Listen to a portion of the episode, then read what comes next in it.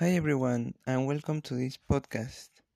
The last one was in Spanish, and this must be in English. So let's start.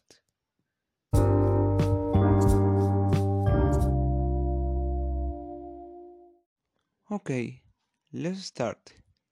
First of all, what means particles? Particles are few organisms that are composed of chemics, and they are part of Gaussian mass. They need hot, and they can move by the... One example is when you play football on recess, or you are organizing on a workshop, like football, volleyball. The particles move because you are doing movement, and the movement produces hot. An example of when particles don't move is when you are sitting on a chair with your cell phone. You are not doing nothing.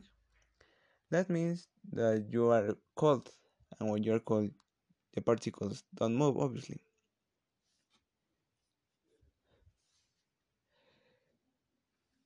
Another definition that I can say is all that you move, the particles can move. And all that you didn't move, the particles didn't move or don't move.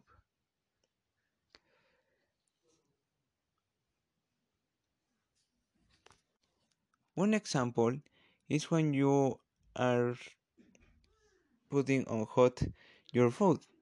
I don't know. Pizza, you are cutting a pizza and you put in the microwave. The hot of the microwave produces that the particles move, and when you put another time to the fridge, that means that the particles didn't move. So that's so easy. And this time I told you because I know, I understand when my teacher explained me, and it was interesting. I don't know the particles. I only know before the teacher explained me. I know that the hot